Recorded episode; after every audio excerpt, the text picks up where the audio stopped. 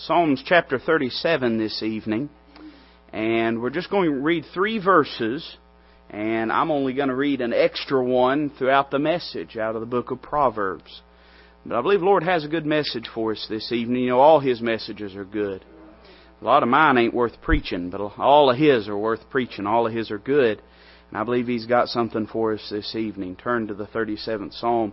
Let me get, is anybody else hot? Is there anybody else in this room hot like I am? Yeah, there's a few of us. We're going to have to tolerate me drinking a little water. I hope that's okay. However much I drink is in direct correlation to how long I preach. So, um, you can either bring me a big cup or just a thimble. Amen.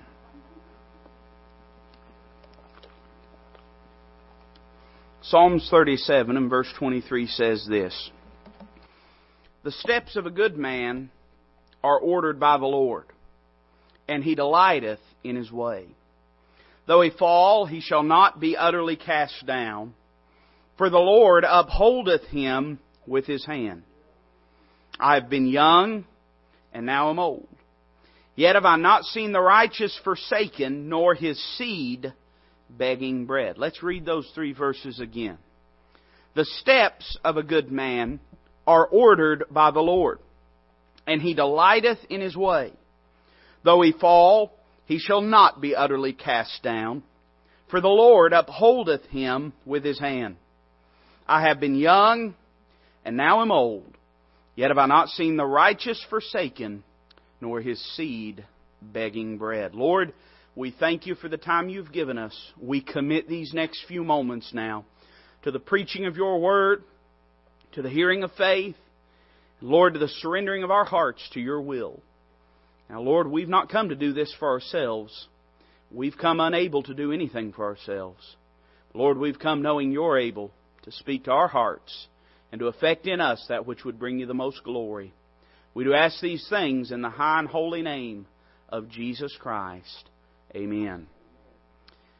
As we consider the few verses that are set before us this evening, there are a lot of outstanding truths that are presented to us. You know, oftentimes, as you read the Word of God, there'll be one big main truth in a body of Scripture that is being presented in several different ways. And then there are times, like the verses before us, when it seems like you have a rapid succession of profound statements that present and paint to us a collage of truth, an ideal that is set forth by these uh, separate statements, and they're connected maybe in some sense, but each of them alone could stand as the text for its own sermon, and it's almost a little too much to take in. When you consider the volume and body of truth that is presented in such a short uh, few verses. But I believe if we were to give an idea to this, as I've already mentioned, it would be this truth that as human beings, and not just human beings, but as children of God, and not just as human beings and as children of God, but as a group of people that on a Wednesday night has come to church because they love God. They could be anywhere else that they wanted to be, but they're here tonight because they want to walk with God. That there are going to be times in our life when we're going to mess up. And what we do in those moments will very much determine how the rest of our life is going to go. Now, I'm going to go ahead and tell you that if your plan is to never mess up again, that's a bad plan. Somebody say amen to that. It's not that it's not noble to never want to make a mistake, but it's just not realistic that you're never going to make a mistake again. As long as you walk in the body of this flesh, you're going to make mistakes you're going to, as the psalmist calls it, fall at times. You're going to stumble. Now, I don't know anybody that falls on purpose, do you? Uh, that's part of the reason falling uh, is never a graceful thing. I mean, if we could plan it out, it might be a little more graceful. But most people look like a newborn giraffe when they lose their footing. Amen. And uh, they, you know, I mean, all of a sudden they got like nine legs that they're trying to manage, and we, uh, me and, and my brother went up and hiked a little bit in the Smokies yesterday, and the first, uh, the, the first half of the trail, it was about between five and six miles round trip. The first half of the trail was covered in snow and ice. It's a little bit colder up there in the mountains, and then of course you're kind of down in a, uh, you know, down at the foot of the mountain, so to speak, at the first part of that trail. And the whole way, I'll go ahead and tell you, I was praying that I wouldn't fall. Amen. Uh, I even had new pair of boots on that I was trying out that were waterproof and they had like a rubber sole on them and you'd think that have real good traction until you wear them. Amen. And then you know a lot of times that uh, rubber sole does not have the traction that you wish it did. And the whole way, I mean, I was getting ready, and uh, and I didn't fall. I'll go ahead and tell you, I didn't fall the whole time, but we was we was coming back, and I bet you we was within a hundred yards of the the uh, head of the trail coming back. And my brother looked at me. He said, "Well, we've managed not to fall the whole time." At that very moment, I looked up ahead at all of the ice covering that bridge that goes right over top of the creek that runs beside the road. I thought he had to say it right now, didn't he? He couldn't have waited until I got on the other side of this icy bridge to say something like that. No, he had to say it right before I was getting ready to walk across. Well, we made it. We didn't fall. We didn't, we didn't trip. But one thing is for sure, you walk long enough in this life, you will. And we've all had those times. But I believe the psalmist is not talking about falling in a physical way, but he's talking about spiritual failure that takes place in our lives, or spiritual falling that takes place in our lives. And he gives us some profound truths. And I want to give you four thoughts this evening. I hope they'll be a help to you. I want you to notice in verse 23 there is a word that brings holiness to our minds. Notice carefully what it says. The steps of a good man are ordered by the Lord, and he delighteth in his way. Now, when the psalmist speaks of the steps of a good man, he's not speaking of the physical steps that he takes, but rather the steps of a man's life, the decisions that he makes, the paths that he chooses. And he says something that I believe can be understood in two different ways. And I believe God even means for us to understand it in two different ways. That's one of the beautiful things about Scripture. You know, oftentimes if it said things in a different way, uh, it would not broaden the meaning, but it would constrict the meaning. As it stands right now, we can have two understandings of this verse. I, I'd like you to notice first off that there is a particular path laid out in the decisions that we make he speaks of the steps of a good man. Now, I don't know about you, but there's not much smaller an increment or measurement for travel than that of steps. When we speak of miles that we've traveled, when we speak of great destinations we've gone to, we're speaking in the broader picture of life. You know, some of you, if you got the Facebook, you'll look on there and they've even got, I mean, you can track everything you've ever done in your life now and have a little event. And I'll see sometimes where people put on there, people been married 20 years and all of a sudden it'll pop up, it'll say, you like, you know, Bill Collins married Kathy Collins, like on Facebook. And I'll think, well, it's about time. Amen. After all these years. But that's not what they're doing. They're, they're, they're going back and they're marking an event that has taken place in their life. And if you read a little closer, you can tell that when you look on there. But people can put the places that they've been. And uh, they can put the things that they've done. We like to think of life in those terms. Uh, but I'm here to tell you that life is not lived in those terms.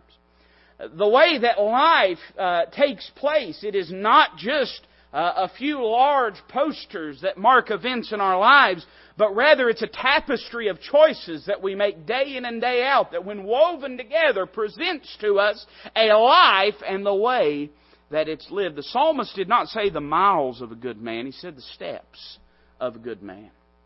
It tells me not only that these steps have to do with our decisions, and there's no question about that, that that's how our life is made up, of the decisions that we make. And by the way, let me just exhort you for a moment on this. You know, we all have a tendency, we make excuses for ourselves. Somebody say amen to that.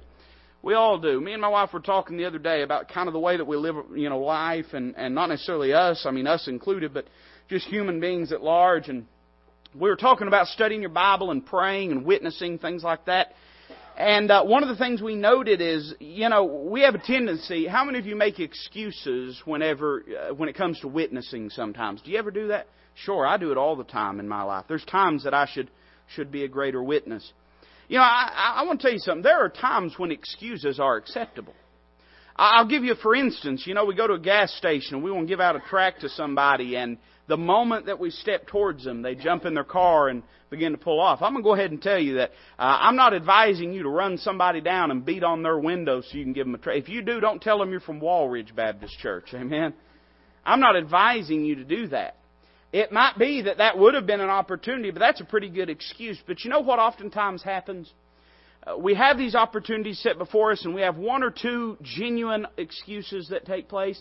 And then you know what we do? We back off and we make a blanket excuse and we say, well, it's just too hard to do this anymore. And then we get convicted about it and you know what we do? We say, well, I'm not going to make any excuses anymore. I'm just going to start doing right. And you know what we do? We get into that same situation again and we realize that it may not be viable or reasonable or feasible and so then we go back to the blanket excuse and back and forth and back and forth we go. Rather than looking at the situation and saying this, as much as in me as possible, I'm going to be a witness when God opens a door before me. You see, that's how life is made up of steps that we take. Each individual decision that we make. It's not just the big decisions in life, but it's the particular path that our decisions take. You see, I think one of the things the psalmist is saying is this that a good man is made good because the steps that he takes are ordered by the Lord. I think it points to a particular path in our decisions, but I think it points to a purposed path by God's direction. You see, if we live our lives ensuring that the individual uh, decisions that we make are guided and guarded by the Word of God. In other words, I'm making these day by day decisions based on what I believe God would have me to do. Whether it's to be a witness or to read my Bible or to pray, or maybe it's in individual decisions that are, have to be made a matter of prayer and seeking God's will and seeking God's faith. If I allow Him to order those decisions, then I can have confidence that when things get out of control, they must still be in His control. You see, I think one of the things the psalmist is saying is this, that a good man is a good man because his steps are ordered by the Lord. He allows the Lord to dictate and to run his life. And when he goes to take a step, he seeks to do the will of God. But I think one of the things the psalmist would also have us to understand is that a man that lives in that way can have confidence that God is working a purpose out in his life. You see, his steps, they're ordered by the Lord. You know, there's times that uh, in life we make very deliberate decisions, but then there's times when things happen that are beyond our control. We didn't plan for it to happen. We didn't look for it to happen this way or that way. Now, how miserable would it be to have to walk through life and not know if there was any rhyme or reason to it? I got good news for you tonight. If you're saved, you don't have to live that way. You can have confidence that there's a God in heaven that sits on His throne that's in control of what's going on in your life. Now, I'll go ahead and tell you that that confidence grows greater when we're walking in the will of God. Because oftentimes when we're not in the will of God, you know what we begin to think? We begin to say, is this God's chastisement in my life? Or we begin to say, is this because I've stepped out of the will of God and these things are happening because I'm not allowing the Lord to order my steps? But for the good man that allows the Lord to order his steps, he cannot help but look towards heaven and say, Lord, you must have ordered this to happen in my life. I think that the psalmist wants to point to us that there's a purpose path by God's direction, but then I want you to notice there's a pleasing path by God's definition. Look what it says. And he delighteth in his way. I looked at that verse a lot of different ways, and there again, this verse could almost be understood in two, in two capacities. I think you could almost say uh, that the good man is delighting in the way that the Lord has laid out for him. And there's no question uh, that if you'll live and do the will of God, you'll enjoy it. Somebody say amen to that. I've never met anybody that did the will of God that didn't enjoy it. I mean, you will enjoy the will of God. But I believe what the psalmist is really trying to say is that when the Lord looks at this man whose steps are good and his life is good because he's allowed God to run it instead of him running it, that when the Lord looks at his life, the Lord is pleased with what he sees. You know, I think there again, as we talk about those excuses, the blanket excuses that we make, well, I just can't do it. Well, it's too big for me. Well, I've, I've tried, but I always fail. One of the things I think that often contributes to that is a wrong perception of what God expects out of the believer. Let me tell you something. We have a holy God. We have a righteous God. We have a God whose holiness is so rigid and unbending that rather than just merely turn and look away and be permissive with sin, He'd send His Son to die on the cross. But do you understand that God's dealings with you and I, in the midst, uh, uh, as far as the dynamic of an offended God and a guilty sinner, that dynamic has already been addressed by Christ on Calvary. God is not dealing with us in a punitive way any longer if we've been saved. God is rather dealing with us in a parental way now that we're saved. He's not punishing us, He's chastising us. There's a difference. Amen? Uh, he's not trying to get us, He's trying to get us to do right. He's trying to work in our lives. And you know what? Uh, just as that dynamic changes, can I say this? That God's requirements change in our lives. You see, if we were to seek to stand through our own self-righteousness on equal footing with God, then it'd be a very rigid thing to try to satisfy the justice of His holiness. But do you understand that as that dynamic has been addressed and we now stand as a child before God our Father, I mean, He's given us His Spirit through which we cry, Abba, Father, that the requirements to pleasing Him have become very different. I think about the dynamic that I have with, with my son and you know, I, I think most fathers and most mothers and grandparents and on and on you could go, and even if you don't have children, if you're around children, I think you probably understand this that that there's never an expectation for a child to be perfect. I don't know that I've ever met anyone that expected when they had kids that their kid was going to be absolutely perfect. Now, I've met people that uh, tried to act like their kids were perfect, but I think everybody understands that a child is going to mess up. I, I'm not expecting him to be perfect in every way, but I do expect him to love me. I do expect him to obey me. I'm displeased when he, when he obeys me. I do expect that he'd use some common sense. One of the most fun things about parenting is watching and guessing how a child's mind works. Uh, they'll do things sometimes, and, and you just sit there and try to figure out where the logic and reasoning was in, in what they did. I do expect him to use what sense that God has given him. I do expect him to employ the, the knowledge we've tried to impart to him in this short little time. But never do I expect him to be perfect in order to please me because I understand He's not perfect. In the same way that God knoweth our frame, that we are but as dust. You see, and you know what one of the problems is? We have this attitude, well, I can't be perfect, so why try? Why try? That's a way of disconnecting from the responsibility of the Christian walk. Well, I'm going to mess up anyway, so what's the use? But you know, the reality is it don't take much to please God when it comes to His children. The steps of a good man are ordered by the Lord. If you'll let God have control of your life, and that doesn't mean you're perfect, but if you'll allow Him to have control of your life, and if you'll try to walk with Him, I believe that's enough to please the Lord. Amen? I believe that's enough to please the Lord. Now, I understand there's a lot involved in that. I'm aware of that. But rather than trying to do this thing yourself and, and impress God, why don't you just obey Him so that you can please God? See, the Lord looks at this man and he says, I'm happy with the way he's living his life. It never says the steps of a perfect man or the steps of a sinless man, but the steps of a good man are pleasing to God. You know what that tells me? That tells me I can live for God. I can live for God. And that tells me this, that, that the, the measurements of how we live for God become very real and relevant things in our life. Let me tell you something. There's some people that fall constantly and fail constantly in their Christian walk. And though I may fall, and I will always fall, that doesn't mean I have to fail in my Christian walk. I think we spend so much time talking about how big of failures we are, and I understand why we do that. I understand that we're trying to show people that it's in Christ that we are reckoned and justified. I, listen, I understand that. I, I could preach out of Galatians, right? I'm teaching in Sunday school out of it. I understand all the, the dispensational and theological, uh, you know, uh, uh, minutia and quirks of it all, and I can debate all those things with you. I'm aware of all that.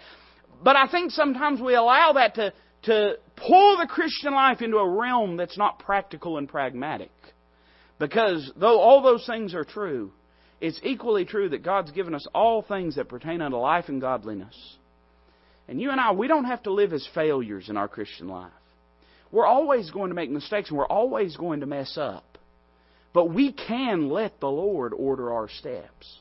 We can live in victory if we'll allow God to have control of our life. That's not beyond our reach. That's, that's not beyond what God is seeking to do in our lives. And I don't say that to burden you, I say that to encourage you to know that you can live and walk for God.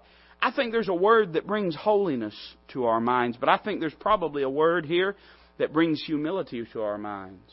Look at the next verse. In verse 24, it says this Though he fall, though he fall, it doesn't say if he fall, it could, but it doesn't. It says, though he fall. And it's taken for granted that there will be times of falling in our lives. I'd say this that falling is an inevitable thing. The writer of Proverbs said this in Proverbs 24:16, "A just man falleth what? 7 times and riseth up again." In other words, I think that there's two things the writer of Proverbs wants us to understand from that statement. One is that it is a common experience to mess up, and we all mess up. There's not a person in this room that doesn't make mistakes. Everyone, you, you could, and, and um, don't do it, pay attention to me instead of doing it, but you could look around at every single person in this room and you'd be looking at someone that makes mistakes on a daily basis. Every one of us does. But just because we make mistakes, we see that falling is inevitable, but failure is conquerable. The Bible says he riseth up again. I don't want to sound like a high school football coach, but you've heard it a thousand times, and the reason you've heard it a thousand times is because it is true that it's not it, it, that failure is not measured by by uh, whether we mess up; it's measured by whether we quit trying. And that's equally true in the life of the believer. You see, the fact is you're going to fall, you're going to mess up, you're going to make mistakes. Let me tell you something. If you try right now, you can make a promise to God that you're going to read your Bible every single day of your life for the rest of your life. And you can promise God that, but I'd say it's very unlikely that you'll do that. You can promise God that you're never going to commit this sin or that sin, and while that may be practical about certain sins in our lives, if we were to try to say that about a majority of the sins in our lives, we'd really be making a promise that we didn't know for sure that we were going to keep. Though we could keep it, we're not going to keep it. We're going to mess up. We're going to make mistakes. So here's the question. How do we keep from this thing being Groundhog Day? Amen? We just passed Groundhog Day, right? He said we was going to have an early spring. Boy, I hope he's right. Amen. I'd give Al Gore a big old kiss on the lips if we could miss winter this year. I don't care. I mean, I, I'm ready. I'm ready for spring to get here, all right? They say, you know, but how do we keep it from becoming Groundhog Day? I mean, how do we keep our Christian life from becoming this consistent and constant repetition of the same failures over and over and over and over again? The first thing you do is you acknowledge that you're going to mess up. If your expectation is to never mess up, you're going to live in constant disappointment and failure because you're going to mess up. That's inevitable. But the question is, what do you do after you've messed up? After you've fallen, what does he do? Though he falls seven times, he riseth up again. You got to get back on the saddle. You got to get back up. You got to ask God's forgiveness. You got to get back up. You got to start serving God again. The devil is one when he gets you to quit getting back up. The devil is one when he gets you to quit trying. Now, we all have times like that. And we may think that we won't, and we may promise that we won't. I was counseling with someone this week about a, a situation, and, and somebody had wronged somebody, and, and I told that person that had been wronged, I said, right now you think you'd never do what they did, but the truth is it could have just as easily been you or me. Uh, we all could mess up, and we all do mess up in our lives. But what determines how the story is finished is whether we get up and start going on and serving God again. You see, failure is conquerable. You don't have to live in defeat. You don't have to, to live in defeat. Don't, don't say that you're never going to fail, but you can say that you're always going to get back up again. There's a word that brings humility to mind, but I think there's a word that brings help to us. And it's found really in the very same phrase in Proverbs or in Psalms 37:24 though he fall what does it say he shall not be utterly cast down. I think that phrase is interesting. And let me tell you why. Because if you notice, there is a shift in emphasis and focus upon who is the active person in this discussion. At the beginning, the active person is the person that's doing the falling. Though he fall, though he fall, though he fall. The steps of a good man are ordered by the Lord, and he delighteth in his way, though he fall. But then all of a sudden, there's a shift in who we're paying attention to. Now we're not paying attention to the man that's falling anymore. Now we're paying attention to the man that's got hold of him because he says he shall not be utterly cast down. I think that there's a proper perspective we need to have, and it's twofold. One is this: we need to understand when we mess up, we may have we may have hurt our relationship with God, but we've not lost our salvation. We've not severed our sonship. We've not thrown everything away. We have a tendency when we mess up, you know what we think? We think, well, I've done it again. and you may have done it again, but do you understand? You say, I am, I am an utter failure. How many of you ever felt like that? I'm an utter failure. Let me tell you something. You've got a Savior that's seated at the right hand of the Father to save to the uttermost. Listen, you, you may fall seven times and rise up again. If you fall an eighth time, He'll be there to get you up again. You may have let go of Him, but He's not let go of you. You see, there's a proper perspective here. You may have messed up. You may have made mistakes. But I promise you this that far more damage will be done by giving up in your relationship with God than would be by all the mistakes that you'll make throughout your whole life. Let me tell you something. If you were to live your whole life constantly making mistakes, you would still be in a better situation than if you made a mistake today and then quit on God. Did you get what I said? If you lived every day of your life making a mistake, whatever it is, let's say you made up your mind, I'm never going, I'm never going to say another curse word. If you lived your whole life, every single day of your life, and every day you messed up and you slipped up and you said a curse word and you asked God's forgiveness, you'd be in better shape at the end of your life than you would be if after the first time you made a mistake you said, all right, that's enough, I'm giving up. I obviously can't live this Christian life. It's far better to go on than it is to give up. Always, always, always. You just need to have the proper perspective. You may have messed up. What has that proved? It's proved you're human.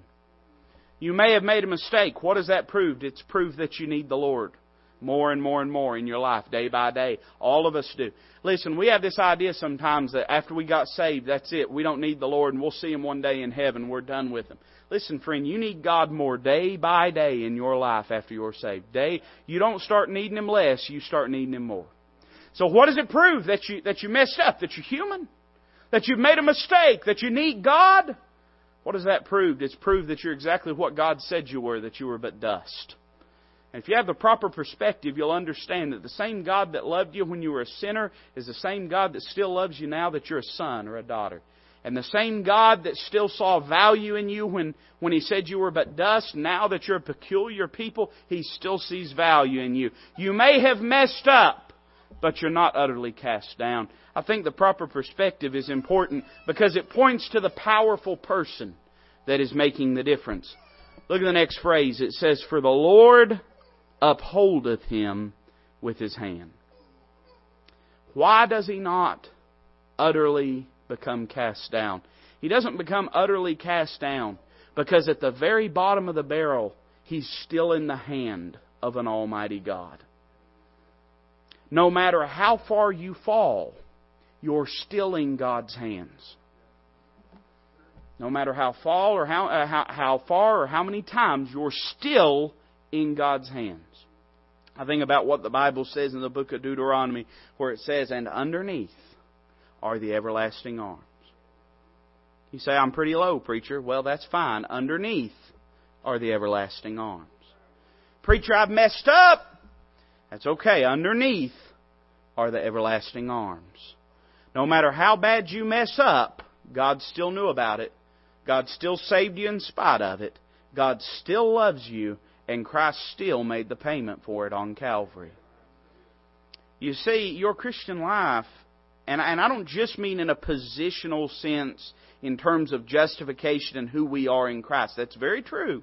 But, but I'm talking about even in a, a practical sense. You understand that the Lord is both the foundation and anchor of your practically lived Christian walk. He's still the person. He's still the foundation. He's still what's underneath. He's still the basis. You see, the whole reason you got up from the altar and said, I'm going to live a Christian life when you got saved is because you were now in the hand of God. And you felt like in His hand He would help you and enable you to live for Him. Uh, most people, if they had enough sense about them when they got saved, they understood that they couldn't do this thing on their own. I, you know, I and and he's of course he's here with us. He he's big, so you know he's here with us. He couldn't hide if he tried. But brother Bill has told the story time and time again that when he got saved, that he, uh, you know, he said, "Lord, I, I don't know if I can do this thing. I don't know if I can do this thing. I can't do this thing." And I think most of us would have a similar experience that whether at the point of salvation or, or very soon after, we acknowledge Him, Lord, I can't do this thing. I, I don't know how to be a Christian. I don't have, know how to live like a Christian. If you've not figured out that you don't have it figured out yet, you better go ahead and get it figured out because you're going to figure it out one of these days, sooner or later. There's none of us experts on this thing. We're all children trying to obey a father. And the whole reason that we got up off of the altar and said, Lord, if you'll help me do it, is because He said He'd help us do it. And so it's no different today. You've messed up, well, that's okay. The same God that pledged to help you live the Christian life when you got saved is the same God that's still pledging to uphold you and help you live the Christian life. We see a word that I think brings help to our hearts, but then I, I see a word that brings hope and encouragement. You know, you might look at this and you might say, well, that's good, preacher, and that's all good in theory. What about my, is that, is that true for me? Is that true for my life? Is that going to be the reality for me? Well, look what the psalmist says. He says, I've been young and now I'm old. Yet have I not seen the righteous forsaken, nor his seed begging bread. I would say this that there is the witness of Holy Scripture to say that God will never forsake you. Though you've messed up, though you've made mistakes, Though you may break all your promises, God won't break a single one of His promises. The Scripture is the witness for that. That's the basis, that's the foundation. I was talking with uh, somebody yesterday, and we were talking about the, the walk of faith, and we were actually we were talking about Abraham and, and what God did when He made the covenant in Genesis 15, and He and He goes through the the has Abraham get the sacrifice ready, and he's going to make a covenant with Abraham. Of course, Abraham don't know what he's doing. I mean, you know, he was a Syrian ready to perish, and then all of a sudden God speaks to him. He starts walking with God. I think sometimes we give way too much credit to to the spiritual light that the patriarchs had. I don't think Abraham knew what he was doing. I think God said to Abraham, Abraham, get a covenant ready, kill this animal, and slay this animal, and flay it in two, and lay it on either side. And Abraham said, okay, I'll do that. And then Abraham sat down and said, well, now what do I do? You know, God wants to have a covenant with me. Well, how's, how's God that's in heaven going to have a covenant with me that's way down here? God puts a horror of darkness over Abraham and he falls asleep. When he wakes up, he sees the, the smoking furnace and the burning lamp going back and forth between the covenant. And that was God making a covenant with himself. And Abraham was included because he had prepared the covenant he was complicit in the covenant, though he did not participate in the actual making of the covenant. And the Hebrew writer tells us this that when God could swear by no greater, he swore by himself. He swore by himself that by two immutable things in the which it was impossible for God to lie, we might have a sure hope and a steadfast anchor for the soul. God made a promise to himself. Well, let me tell you something. It's no different now. You understand that every promise, not just in the terms of salvation, but every promise that God has made, that He has recorded in Scripture, that is a witness both to you and to the God of heaven that God will do these things in our lives. I think there's the witness of Holy Scripture, but I think there's the witness of human statement found here. And I'll close with this thought. You know, the psalmist is speaking under inspiration of the Holy Ghost. I don't know how often that David was aware of that. I think sometimes he was. I think sometimes he said things that even he didn't understand. But I think this is very much a statement of his personal experience because of the way he says it. I've been young and now I'm old. But he says, In all the things I've seen, I've never seen the righteous forsaken, nor his seed begging bread. Let me tell you something. You could look around in this place right now and you're surrounded by people that could testify that they're people that mess up and make mistakes. But that God is faithful and just to forgive us our sins when we confess and forsake our sins. That if we ask His forgiveness, that you don't have, listen, you may have messed up, but you don't have to stay messed up. You may have made a mistake. It's Wednesday night. You may have come off a Sunday and God done something in your heart and you did good Monday and then yesterday, I mean, you just dropped the ball. You messed it all up. You got discouraged. You got in the flesh. You told God you was giving up or whatever it was. You say, I, preacher, I messed up again. Well, you're human. You're human, so go ahead and ask God's forgiveness. And then rise up again and say, all right, Lord, I'm ready to get up and go on and live for you. You see, that's what the steps are. That's what the steps are, the day by day. We don't live in the miles, we live in the moments and the steps. And so here's the question I have What are you going to do this moment? This moment. Are you going to stay in a fallen condition? Are you going to stay in a fallen position? Are you going to say, by the grace and help of God, I'm going to ask His forgiveness. I'm going to rise up again, and I'm going to get back to living for God. I may be back in this shape on Sunday, but I'm going to make sure that Wednesday night into Thursday, I'm going to do my best to live for God. I'm going to get back up, I'm going to serve God once again.